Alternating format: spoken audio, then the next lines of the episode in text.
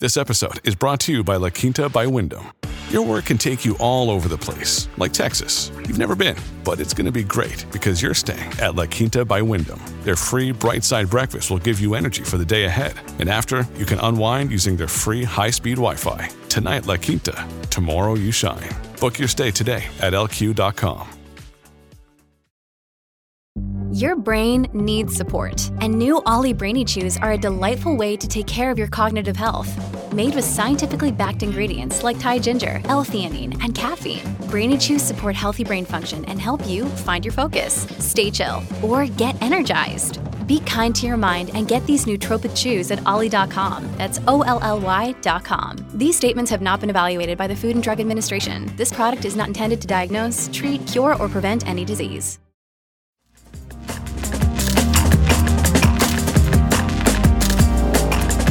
Hello, I'm Stefanie Preissner, and you're listening to Basically. In this week's podcast, I talk to Ciara Doorley, who is my editor and my publisher of my two books. Um, Can I Say No is the second one, and the first one was called, what was the first one called? Why Can't Everything Just Stay the Same? Sorry for forgetting the titles of my own books. Kira works with Hachette Ireland, who are a publishing house who have been publishing very many books for very many years, and you can look up Hachette Ireland to see some of their authors and titles. I wanted to talk to Ciara about the realities and the basics of getting published because, as I understand it, many people that I talk to say that they have a book in them, they want to write a book, they get frustrated in their jobs and are like, oh, I'm just going to pack in the day job and write a book and live as an author. And in this episode, I talk to Ciara about the step by step reasons why you should not quit your day job, how much you can earn. I talk about how much I earned from the books, what the realities of being an author are, and how difficult it is from page to shelf, I guess. Um, but how it's not impossible, it's just difficult. And so here's Ciara.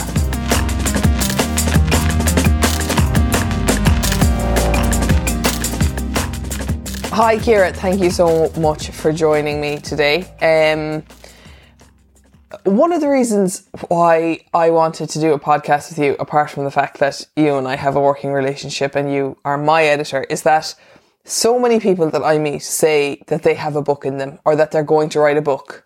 And even some of my friends, sorry, think that, like, would think that someday they're just going to throw in their t- the towel of the job that they do currently and live life writing books, overlooking lakes. That Yeah. there's some sort of romantic notion about being a writer. And I just kind of wanted to debunk that a bit because it's not been my experience. And I just thought you would be the perfect person to demysticize Sure. being a writer. Sure. Yeah. I, I mean, So- yeah. Go ahead. Sorry. Yeah, no, I guess just gets like, is that your experience of like pe- people coming to you or Yeah. I mean, how do you actually get published? I guess. I think, like you said, a lot of people feel they have a book in them, and probably a lot of people do. But like having a book in you and sitting down to write seventy to hundred thousand words are two really different things. Um, so writing a book is, you know, they say there's that well-known saying it's kind of ninety percent perspiration, ten percent inspiration, and that is so true.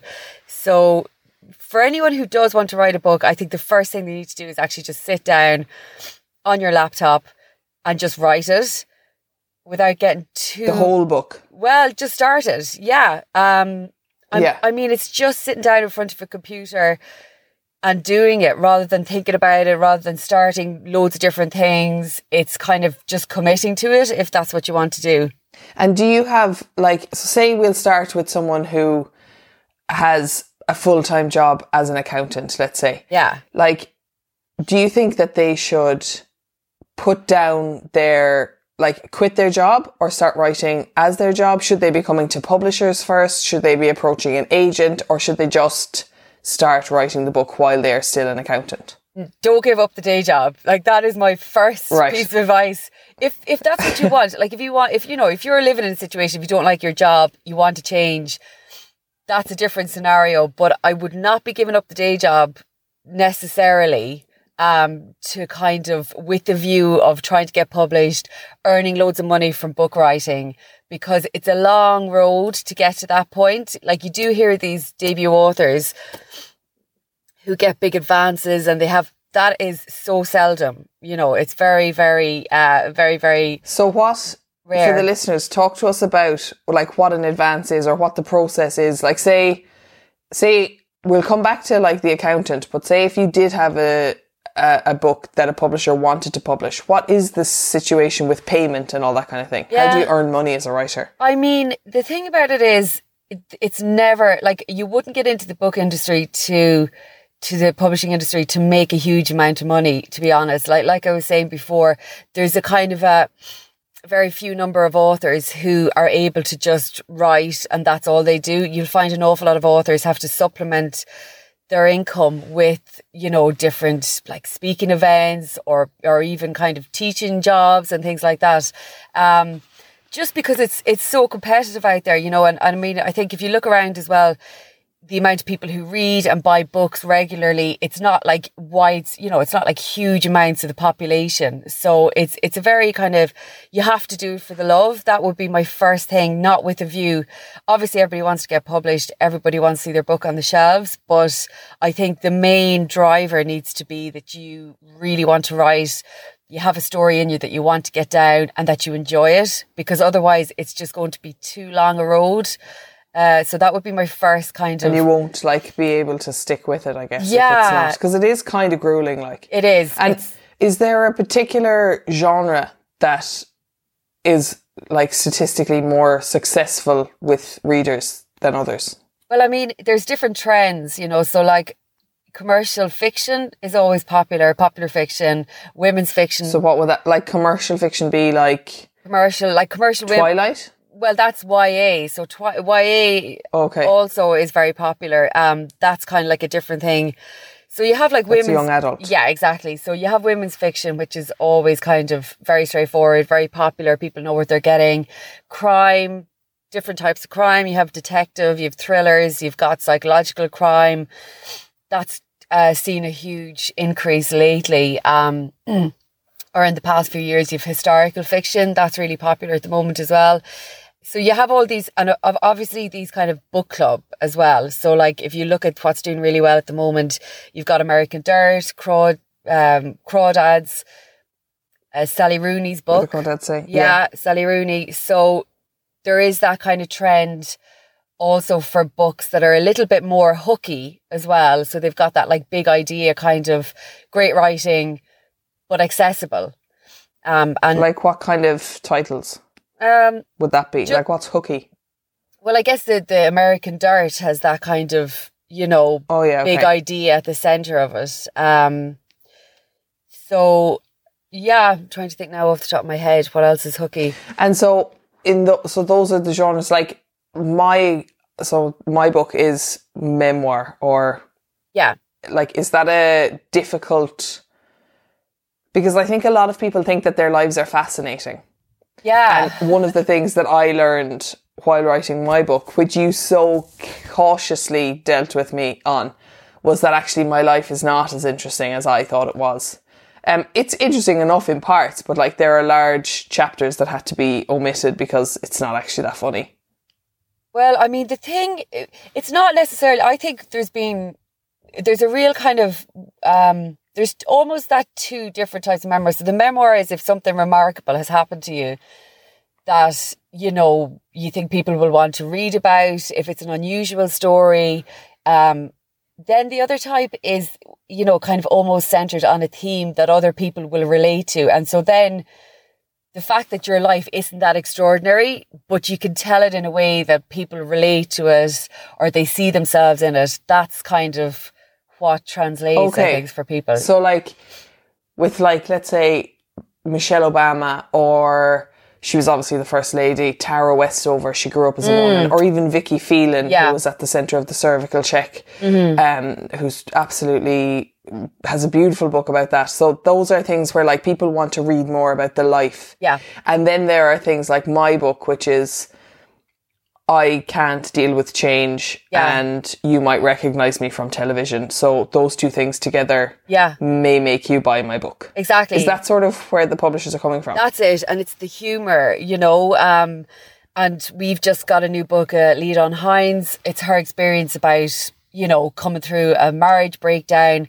So it's just the kind of different, like, experiences that some people may have, you know, because a memoir isn't an autobiography either. It's just taking kind of one aspect of somebody's life and writing around that. So, um, again, So if someone had something like fascinating or traumatizing or hilarious happen to them, Mm-hmm. but they're not a known person, yeah, would it be down to them? Because how my book got published, and I don't know if I've spoken about this on the podcast before, was that I had been, my profile had been raised um, because of Can't Cope, Won't Cope, and I'd been on TV a lot. And then you kind of came to me and said, Have you considered writing a memoir? Yeah. And that's how we started working together. yeah. So if someone wasn't known or hadn't been on television, could they come to you or should they start writing their story? How would they sort of break in? Yeah, I think, you know, I think the first thing to do is for them to start writing, plotting out at least a little bit of their story. Because again, you know, memoir and fiction, they're very different. But it's but the technique of telling the story is the same. So it's like at what point do you want to jump into your story? You know, how much of the build up to it do you want to weave in? So I think the first thing that they should do is start thinking about how they want to structure all that. Because again, with that type of memoir, with a name, with a person that's not known, it'll come down to what they're writing about, but also the, the writing, the quality of the writing. So that, that would be really important and how it's told. And that's actually much harder than like I really struggled with that in my book. Like remember I would have I've come to you several times while I was trying to put pen to paper at the start being like I actually don't know what this book is about. Like I don't know where to start. I don't and you were like just start at the beginning Yeah. of your like childhood years and Yeah. write it. And it kind of wasn't until I had written the book that Yeah. we, you and I knew what it was about. Yeah. And then it was like, and that I wasn't even able to know what it was about. I just wrote all these stories from my life, basically. And then you read it. Yeah. Yeah. And you were like, this is a story about how you hate change and how you're Yeah. really bad at that. Yeah. And so then, with knowing that, then I went back and did a second draft Yeah. that sort of amplified all those aspects and maybe lowered some of the things that didn't play into that narrative. Yeah, that's it completely. And I mean, I think that makes for a more kind of layered and interesting book. But like a lot of memoirs that I'd edit start off that. So like somebody just kind of gets everything down. And then as an outsider, I'm able to come and go like, oh yeah, that's really interesting. This is a theme that kind of keeps cropping up. This is something that people want to, will relate to, want to read about. So let's pull that out a little bit more. So yeah. Um, so I think And is that a skill that you have? Like, how is that the job of every editor? Yeah, pretty To, like- Yeah. And how did you know you had that skill? Because I would be terrible at that job.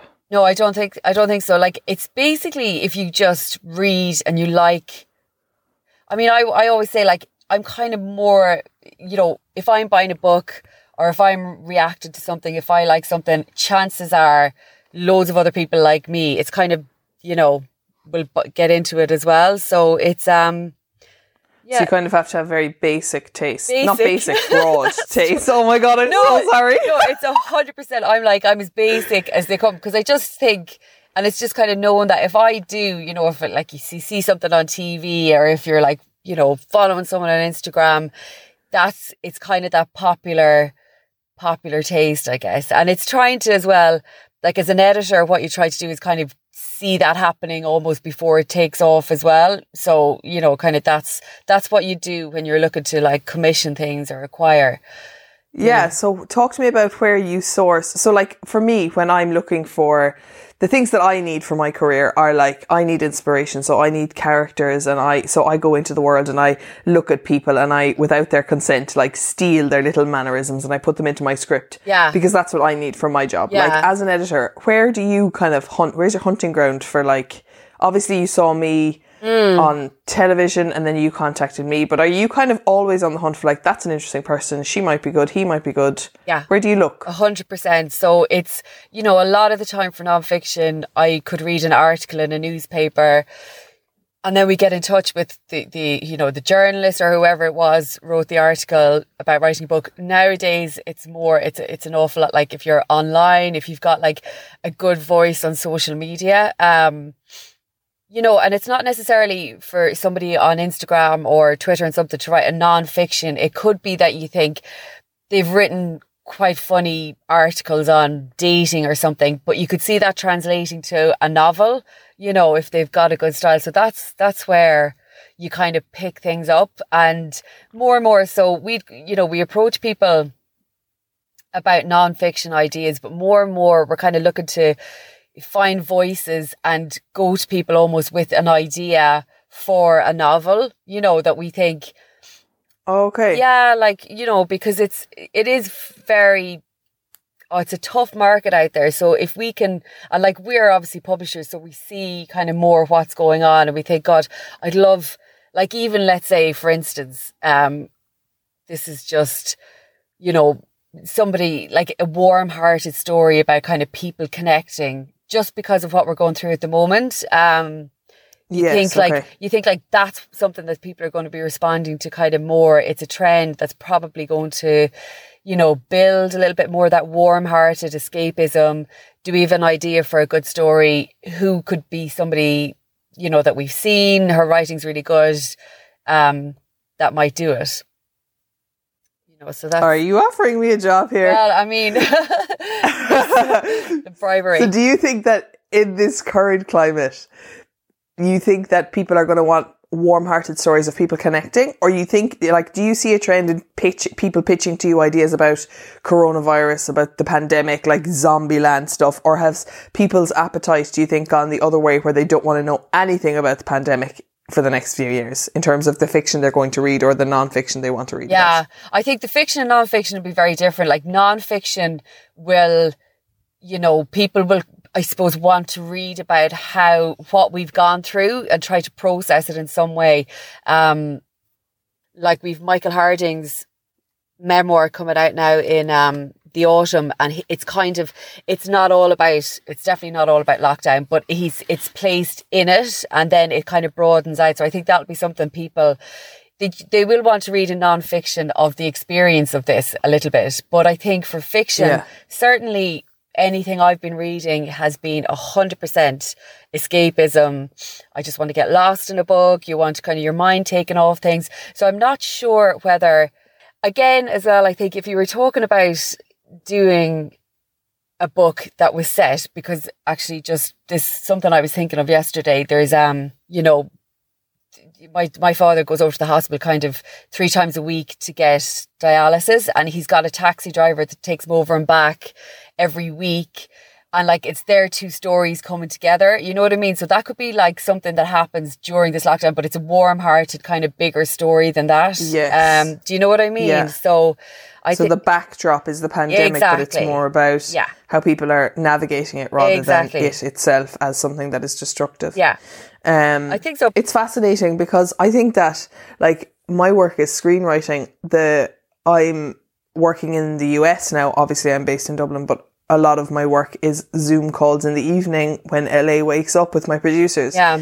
and they're really struggling to look at how we're going to navigate Mm. pitching or mounting a production or having any sort of semblance of a television uh, industry Yeah. during this and after it. And I think that people are still going to need entertainment and they're Mm. still going to need escapism. And I'm wondering whether sort of reading will have a renaissance because we're going to be seeing a lot of reruns because everything has been kind of paused Mm. Yeah. indefinitely. Yeah, yeah. I think, I mean, we've already seen it. You know, the online sales, even though bookshops have been closed, they've been bigger. Um, there, de- I think there will be a resurgence in in reading because people are going out less as well, so they just have more time, um, which is really good. Like it's great. Uh, it's great to see that because I just like obviously we all know how much you can kind of learn about the world from, especially everything that's going on. You know, with race and things like that. But I think reading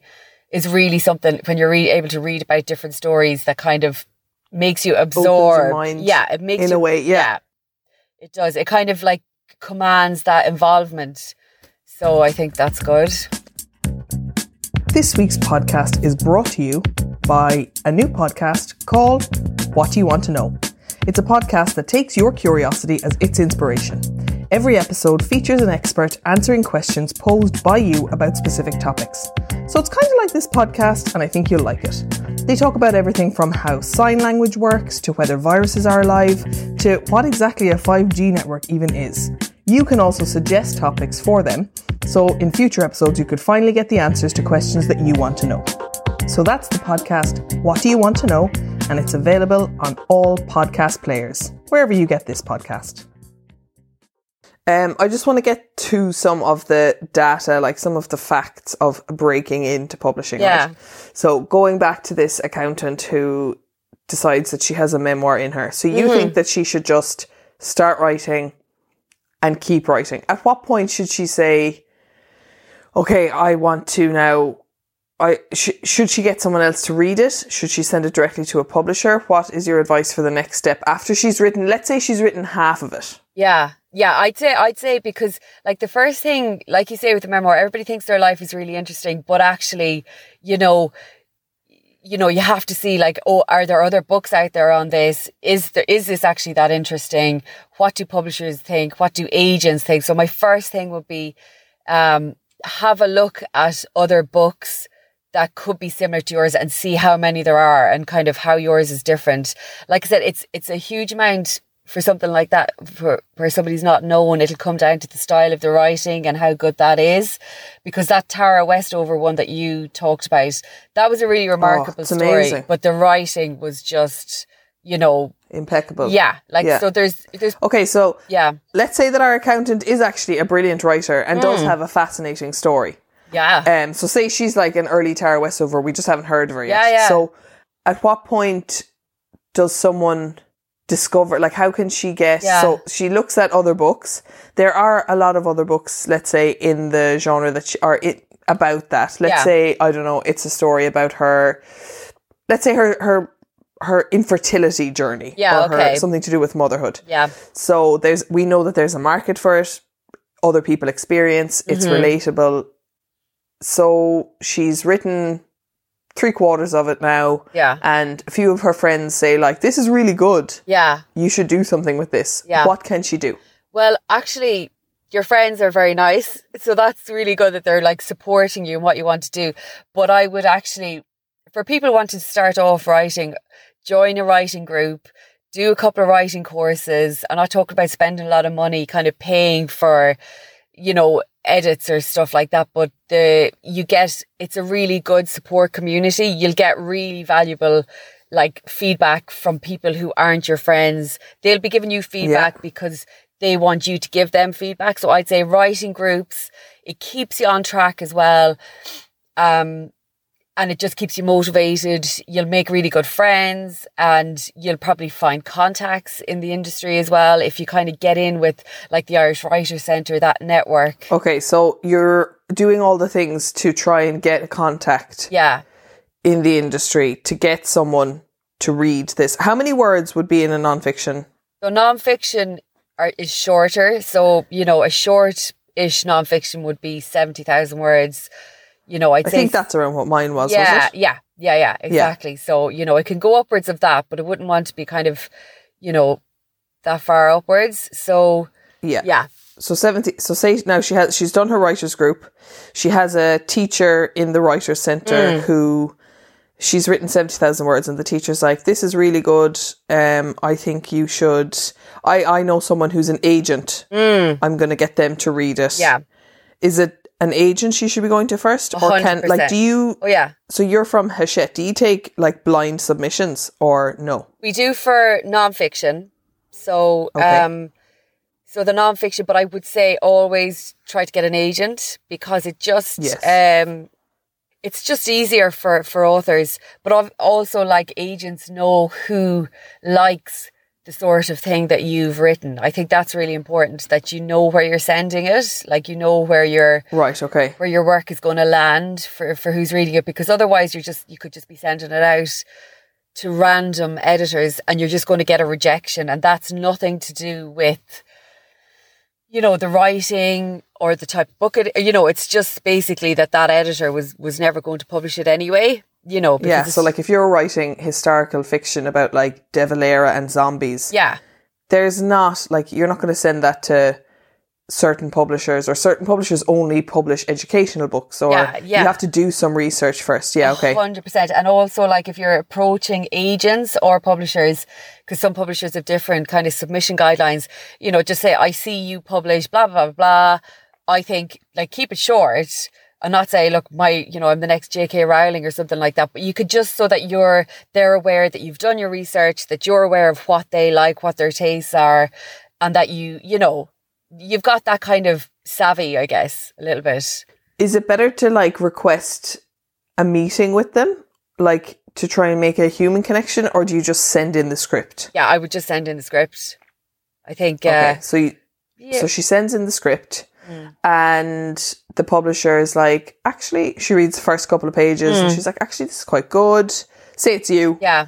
um, and you're like, actually, this is solid, and she's gone to the writer's center. She's not a total lunatic. Yeah. What would you do next as the publisher? What would happen? So if yeah, like you say, those first couple of pages are so important. Um yeah, I would if I liked kind of first three chapters because that's the usual thing. So you send like for fiction, it's a synopsis, your kind of elevator pitch, which is your like two or three line pitch, and then the first three chapters. So I just get in touch then if it was a you know someone send it in directly to us. I just email the author, ask them to send in the rest of the script. Uh, the agent will send in the full script um, from the Yeah. author. So yeah, so I do I, I do think the agent is a good kind of first port of call for for people. But it's not essential. Like if you don't have an agent, you can still. Yeah, yeah, no, no, it's not essential at the all. submission. Yeah, absolutely. Well, for And so then- non-fiction, yeah, So then, if you were like, actually, we want to publish this, mm-hmm. would you meet the person then to do redrafts at like because say for me, I was given an advance, which is you know you're given money mm-hmm. to to buy yourself the time to just focus on that. Mm. You know, so like.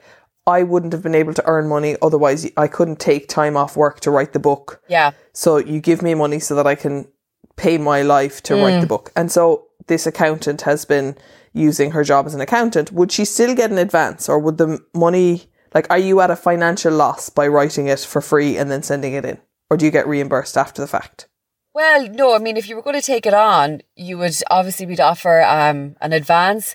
The advance is now, like I said, kind of at the beginning, it's a very, very tough industry when it comes to money. So, like, you know, you're going to be sticking with a day job or even cutting down to part time hours if that's something that you could do, you know, but it, it definitely, you wouldn't be in a position where it'd be rare you'd be in a position where your first advance would let you, you know, give up work completely. So I think, again, I know you've spent all this time in kind of committing to getting 70,000 words down or even half of that, you know, and it's up to yourself, Yeah. it's up to yourself, uh, like how much you actually want to do. Cause there's always the risk that it's just that the timing isn't right, that you don't find the right publisher for it. Um, but that's just something kind of you weigh, you have to weigh up yourself. But like, you know, there's nothing to say. And it kind of goes back to what I said at the beginning. If you want to write, you have to just do it for the love of writing. And that is something you enjoy because it might not be your first book that gets published. It could be your second one. It could be, you know what I mean? It could, um, so I think you need to kind of be clear in your motivations for writing. And like, and in the, like, to be transparent because it's often quite difficult. Um, I guess for people to know, I can tell you that I think it was around for my first book. I think in total, I'd say it was about ten grand. Would that be right, Ciara? Yeah. it was about that, wasn't it? Yeah. So like, that's not something that you want to be, and that might shock some people now because I think people think that people make millions off books. Yeah. But like, that's not that's not even an annual salary. No, And no, no. the work that goes into it, like, Yeah. we would have been, we did several drafts of it, and then there's line edits, and then you have to come in and remember the day So, so the process that I remember was I wrote the draft, then you came back to me. You told me what the book was about. I did Yeah. another draft with Yeah. that in mind. Then there would have been another draft where you're like, actually, we need, like, you jump about 15 years here. We need something in between to Mm-hmm. tell us what you were up to during these years. Yeah. And then, and then it goes off to legal, and then legal come back and they're like, you need to change this because we can identify this person. And then I come in and I sit next to you and we read the whole book together, going through like typos and commas that you've put in because I'm terrible at that, seeing if the sentence makes the same amount of sense with the mm-hmm. new punctuation. Yeah. And then there's a photo shoot for the cover, then Yeah. there's cover design. Like it's it's a good year of work. Like Yeah. It- and so for for for 10 grand it's not something that you would quit the day job No, for so no. now that's just me and obviously prices vary between people and obviously if you're like Marian Keyes or Cathy Kelly Mm. and you're super successful in JK Rowling it's a totally different situation but as someone who wrote a memoir and is not a full-time author yeah. it's not something that you want to throw in your whole life to yeah. do No, it's very, it's, it's, you know, the advances are, now the, the thing about that people need to remember, because they do kind of think, oh my God, the advance is so low, but the advance is an advance on royalties. So if the book starts selling, then you do get that money in royalties. You know, it's just that like that upfront payment. So like that's not nothing. You know what I mean? If your advance is low. it's not nothing Yeah, if your advance But the- yeah. But I also think that the royalty situation now as well, like people, I don't know how many print run. I don't know how many books mine has sold, but like how many would you publish? How many would you guys print in the first instance? Yeah, like it's it's for Ireland only. It is quite. It's you know it's not massive. So I'd say like if we sold, I don't know, like eight thousand of a book, that's like that's solid. You know, that's a good sale. Yeah. Like you'd be hoping kind of for more over ten thousand, but that's like that would be really good. I think eight thousand, but. The thing about getting an agent as well is that like there are other ways for a writer to kind of it depends what you've written as well, but there are other ways of a writer to get income. So like ebook, ebook sales are really good. Um, they're something that kind of Audiobook. audiobook exactly, or like right sales overseas. Now sometimes with memoirs, that's difficult because like in Germany you'll have somebody who who is that person. You know, they'll have their own Yes. German version of the person. You know, so that can be trickier. It depends what the book is about. Um, like self kind of self helpy does does do well with uh, right sales, but so there's other ways of getting income. And like I said, the ebook sales as well, because the ebooks, like with print books, bookshops eventually kind of, you know, whittle it down to one copy. It kind of moves from the front of the shop to kind of the back just because there's new books being published all the time. Whereas ebooks are just always there, always ticking over. So that's, you know, something to think about as well. And so, say going back to our accountant girl, she is she's sent it around. She is getting rejected because it's not the right time, or they already have someone talking about that subject or whatever. So she's like, okay, I'm going to self publish it. Yeah. Now, I know that you don't work in self publishing because you work in Yeah. Hachette, but what are your thoughts on that? Is it a good option? Um, Does can can things move from self publishing to someone else publishing it? Yeah, it's a it gets messy, all right, if you've self published it yourself. Now, the thing about it is, if you self published the ebook only, and this has happened with some authors in the UK, whereas where like an author, let's say, has self published, they've they've put a huge amount of work because it takes so much work. It's marketing if you've self published just to try and get your book noticed. Um, Yeah. but if they've seen it, if, pu- if publisher kind of picking up like, oh my God, this, this book here, this novel that was self-published has got, you know, a thousand five-star reviews, then they will kind of go looking for you. You know, they'll go looking for the author. yeah. So that can definitely be a way to do it. It's def it's harder if somebody has self-published an actual print book because it's already like say I and I don't know how easy it is for a self-published author to kind of book in that time slot with Eason's or Dubray or Mahoney's or any of the kind of independents and say to them, Will you take my book? Um So is that what would have to happen to get it on the shelf? yeah, yeah. And I mean, I'm just not sure how easy that is. I would say it was pretty difficult because, you know, it's just so they're they're dealing with all the bigger the big publishers as it is, you know. Yeah. Um so I think that's difficult. maybe like your local bookshop might do it yeah, if you knew them. Yeah, but like I would say if you want to self-publish, like self-publish an ebook first, because with the print as well, you've got all the costs involved in like getting the cover, printing it. That's all like initial costs for yourself. Where are you going to store your books? How are you going to transport them? You know, I think Paul, yeah. Paul Howard talks about like when he first did the Ross O'Carroll Kelly books. I think he did, or he did so. He he was kind of like really actively involved in like the very first one. Um, but I think it's um, it's a hard road just it is a hard road, but, but I do understand people's want to actually have the book held in their hands yeah. that they wrote. It yeah. is a very special feeling. Yeah. I don't have kids, but I imagine it's similar to being like, oh, this is my child. Yeah. No, it's um, I can imagine like going in and seeing, you know, seeing your book on the bookshelves is is such a like it's it's it's great if that's kind of what you put all your work into. But like, I don't know, maybe it's a case that like if you self publish it you put the energy into kind of promoting the ebook and things like that, seeing how it goes. But it would if if like yeah. Is is self publishing you know the way you're saying to authors that want to be or people who want to write, like you have to just write if you want to write. Is self publishing something a, a strong indication to a publisher like yourself that they are serious about something? Like does it go against you or is it a brownie point in your seriousness? I wouldn't say it was a brownie point. No, because I think okay. I think like the, you know the traditional routes, and you know this is just it's up to every author, but it does take a huge amount of time to self-publish and then to write the book, but then do everything else outside that. You know. Um, yes. So I think like if you put that time into kind of writing, you know, trying to get an agent, getting feedback from an agent, you know, um, but it's up. That's it's more up. useful. Yeah, I think so. You know, I wouldn't say, you know, if somebody kind of goes off and self publishes, you know, you kind of wonder how much of that is just them kind of wanting to do things on their own terms, how much of that, because like an awful lot of uh, something that you consider as an editor as well is that like you're going to be working with an author for a long time, hopefully. You know, like, you know, we've yeah. been working together for a while. So you have to like really think, oh yeah, I really kind of gel with this person. We really get on.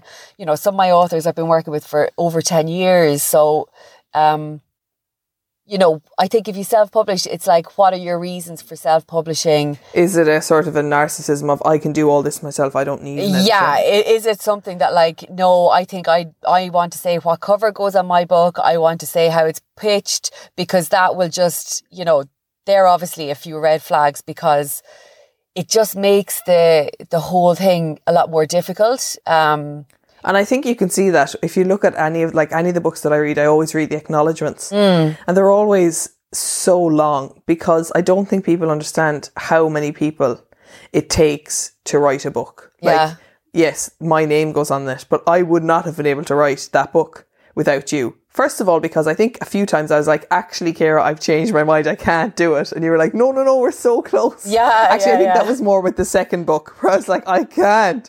Jesus Christ, do another draft of oh this. Oh my God, I know. It's um, so hard. The second one was way harder.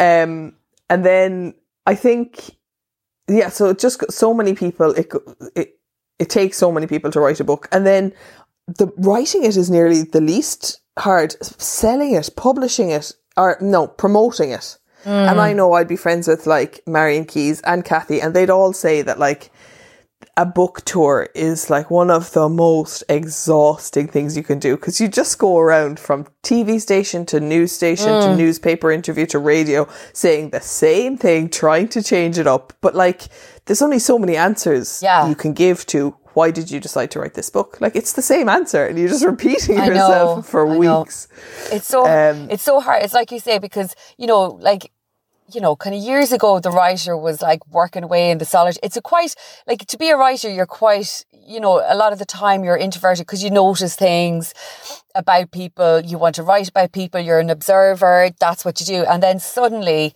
the publishing industry is like, right now, showtime there you go. Yeah. Off you go, get on stage, sell your book, be sparkling, you know, be the extrovert that we need you to be now to so it is it's a very hard you know thing to switch up to some authors find it easier but I, I do feel and then especially then with social media because when that all started coming in everybody publishers were suddenly like get on social media connect you know and it's again social media is like a really tough thing to kind of navigate if you if you're It's a not difficult comfortable. place to be. yeah exactly Yeah.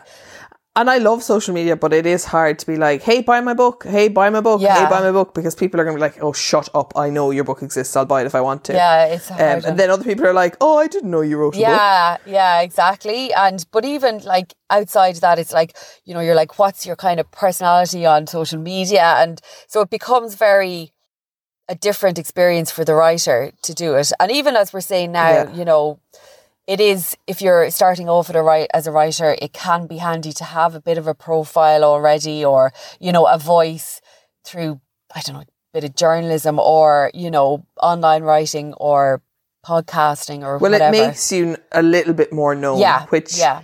helps sales, I guess, and helps people walk into a bookshop and see your name, be like, oh, actually, I know that Yeah, name. I'll, yeah. I'll check that one out. That's it. And, Because I know Yeah. you're not meant to, but you're not meant to judge books by their cover, but the cover is all you have. Yeah. And sometimes the name on the cover is all you have. Yeah. And it's just another thing, I guess, that helps. like it's so important as well. And like, in fact, you do want people to judge book because, like, you know, you go into a bookshop, you've got this split second where, you know, the reader is just taking in rows and rows of books. So you want them in that, like, to like look at your book. I know exactly what that is straight away. Pick it up.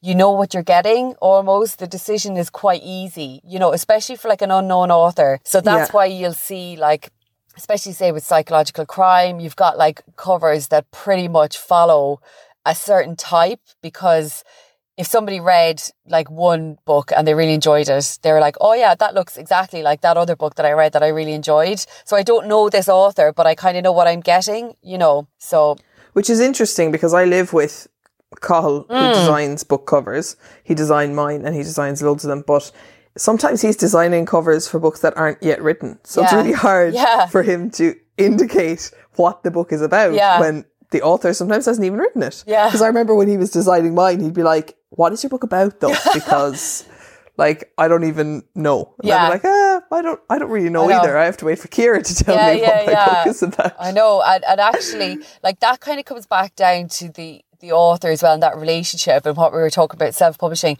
Like the author needs to trust the publisher as well, and just you know say yeah, okay, because as well as that, because like as an editor as well, we have these cover meetings. So this is all the sales team. This is when like the sales team get involved, and these meetings are not pretty because sales team seeing hundreds of books from like our wider group from England and wherever.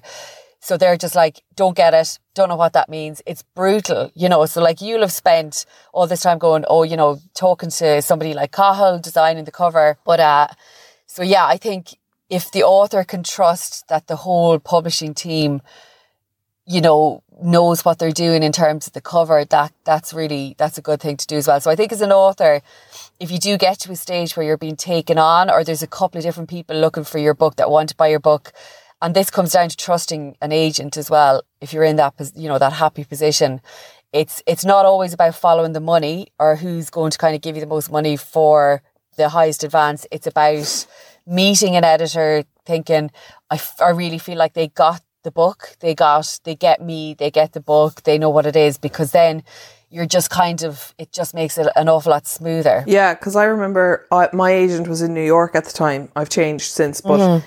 he remember he pitched my idea to two publishers in Ireland. Yeah. and it was you and another one. And I remember thinking, like, this is someone who's going to have to tell me, no, we have to cut that, Yeah. or make suggestions. Yeah. This is someone who's going to be intimately dealing with my life and my previous life, my history that I'm going to be writing down. And it's not just about money or prestige, it's about the actual person Yeah. who you're going to have to be working with on a day to day basis, and whether that's a relationship that you trust and that you feel safe mm. getting criticism, I guess, from. Yeah. Yeah. Um, yeah, that's it. That's, you know, you can't underestimate that. I think that's a huge kind of part of the puzzle. And if you've got a good agent, they'll know that as well. They'll advise advise you on that. So yeah, Okay, so just to finish up, basically, if someone is listening to this, they believe that they have a book in them, your tips are join a writing class, Yeah. write the book, stop thinking about writing the book, just write it. Then get feedback from people who are not your friends necessarily, yeah, who are honest and whose opinions you respect. And then once you have how many thousand words would you say they need to approach an agent? Um, well, I mean, you'd want. I think it's very rare for. Well, actually, agents are different to publishers, so I think if you've got a good sample of your writing, I don't know, maybe twenty thousand words or something, and you wanted to approach an Yeah. agent, that would probably be enough. So, but I my my thing would be as well, like it's when you do join a writers group or a thing like that, like listen to what people are saying because it can be very easy to kind of go, mm, well, I don't agree with that, but like listen to the nuances as well as what they're saying, you know, and their kind of feedback. Yeah, so that would be and take things on board. Like you trust your own instincts, but also like never be afraid to cut anything. Like you know, when you're submitting to an agent as well, like sometimes it can take a writer a while to get going. So like even look at that first chapter. Is that first chapter really necessary? Depending on what you're writing, but if it's commercial fiction, would it be better just to like jump straight into chapter two, you know, to get into the action? So just kind of never be afraid to cut. Um, That's so hard for me because I was like, oh, I can't, like, that's 3,000 words. I can't just cut them. yeah. No. Then I'm going to have to make them up at the other end. But Yeah. you were so right. Yeah. Yeah, and like it only, you know, every single writer has folders and folders and folders on their on their laptops of but like writing that just didn't make the final draft, but that's all adding to the kind of the polish of the dra- of the book that kind of finally gets published. And maybe I can go into something else. I'm constantly opening Yeah. edited bits of things and being like, can I use this for something else? Yeah. And sometimes I do. Yeah, You'll see yeah, yeah, some right. bits that didn't make it into the book Right. in the Sunday Independent where I'm like, oh, I have a deadline. That's yeah. I mean, nonfiction that I, that happens. There's always like that kind of like crossover a little bit if you're like writing kind of a regular column and stuff. So yeah, Um, okay, and so join the writers group, try Mm. and get an agent, do some research, and if you find a publisher that is publishing work that is similar to yours, and you think and you've been told like this is really good, you should pursue this, yeah, then after doing your research, approach a publisher and see Yeah. what they think. Or go the self publishing route, but do not think that self publishing is a route to formal publishing No. because it very often isn't. no, yeah, yeah. Like I would Is that kind of it? Yeah, I would say, and like, you know, it is tough, but publishers and agents are always looking for the next kind of thing. And also, like, it is, it can be an awful lot of timing. You know, you'll hear so many people who, you know, got rejected by loads of different places before they were finally taken on. So I think if you're getting, and again, it's listening to the feedback, but if you're getting good feedback from people that you trust who know what they're talking about, um, not just your friends, then, you know, you kind of know yourself to stick with it. Okie doke. Yeah. Um, do you want to give people your uh, social media or your email address to submit their drafts to? Well, we're not. I, we're we don't take fiction submissions, but the non-fiction one is. So follow the ha- what the, I can't even You remember what the if you don't general. no. I can't. I actually can't. Like so, my own work one, but there's a general. It's info i n f o at hbgi.ie or just follow Hachette Ireland on Twitter. There you go now, lads. Non-fiction submissions pop up. Um, thank you so much, Ciara. No problem. Um, Thank you. best of luck with everything. And sure, I'll talk to you off air Yeah. um, about that uh, that Yes. that fiction you want me to write. Exactly. I'm exactly. joking. Yeah, no, no. You said it now. So I've said it now. I've committed to coming to a bookshop in you just in time for Christmas yeah. 2021. Yeah, yeah, exactly. Okay. Thanks so much, All Ciara. right, Talk no to you soon. problem. Bye. Bye. Thank you if you've made it this far. You've listened to another episode Basically, and I really, really, really appreciate it. Like, I really appreciate it. I'm, I'm not looking at you right now. I'm recording this in a vacuum, but you're listening to it and you're living your life and you've taken time out of your life to listen to me rambling on with Ciara or whoever it is. And I really do appreciate it because every download we get and every listener we have is it's an asset and it's something that I'm very grateful for. Um, if you could like the podcast, uh, and subscribe to it on iTunes or Spotify. If you could recommend it to a friend, that is something I would be very grateful for. And please get in touch with me. I'm on Twitter at Steph Preissner and I'm on Instagram at Stefanie Preissner. That's Stefanie with an F. And I want to know what you want to hear about. What episodes would you like to hear in the future? What episodes do you like? What do you not like? Actually, just be kind if you're telling me what you don't like because social media is a difficult place.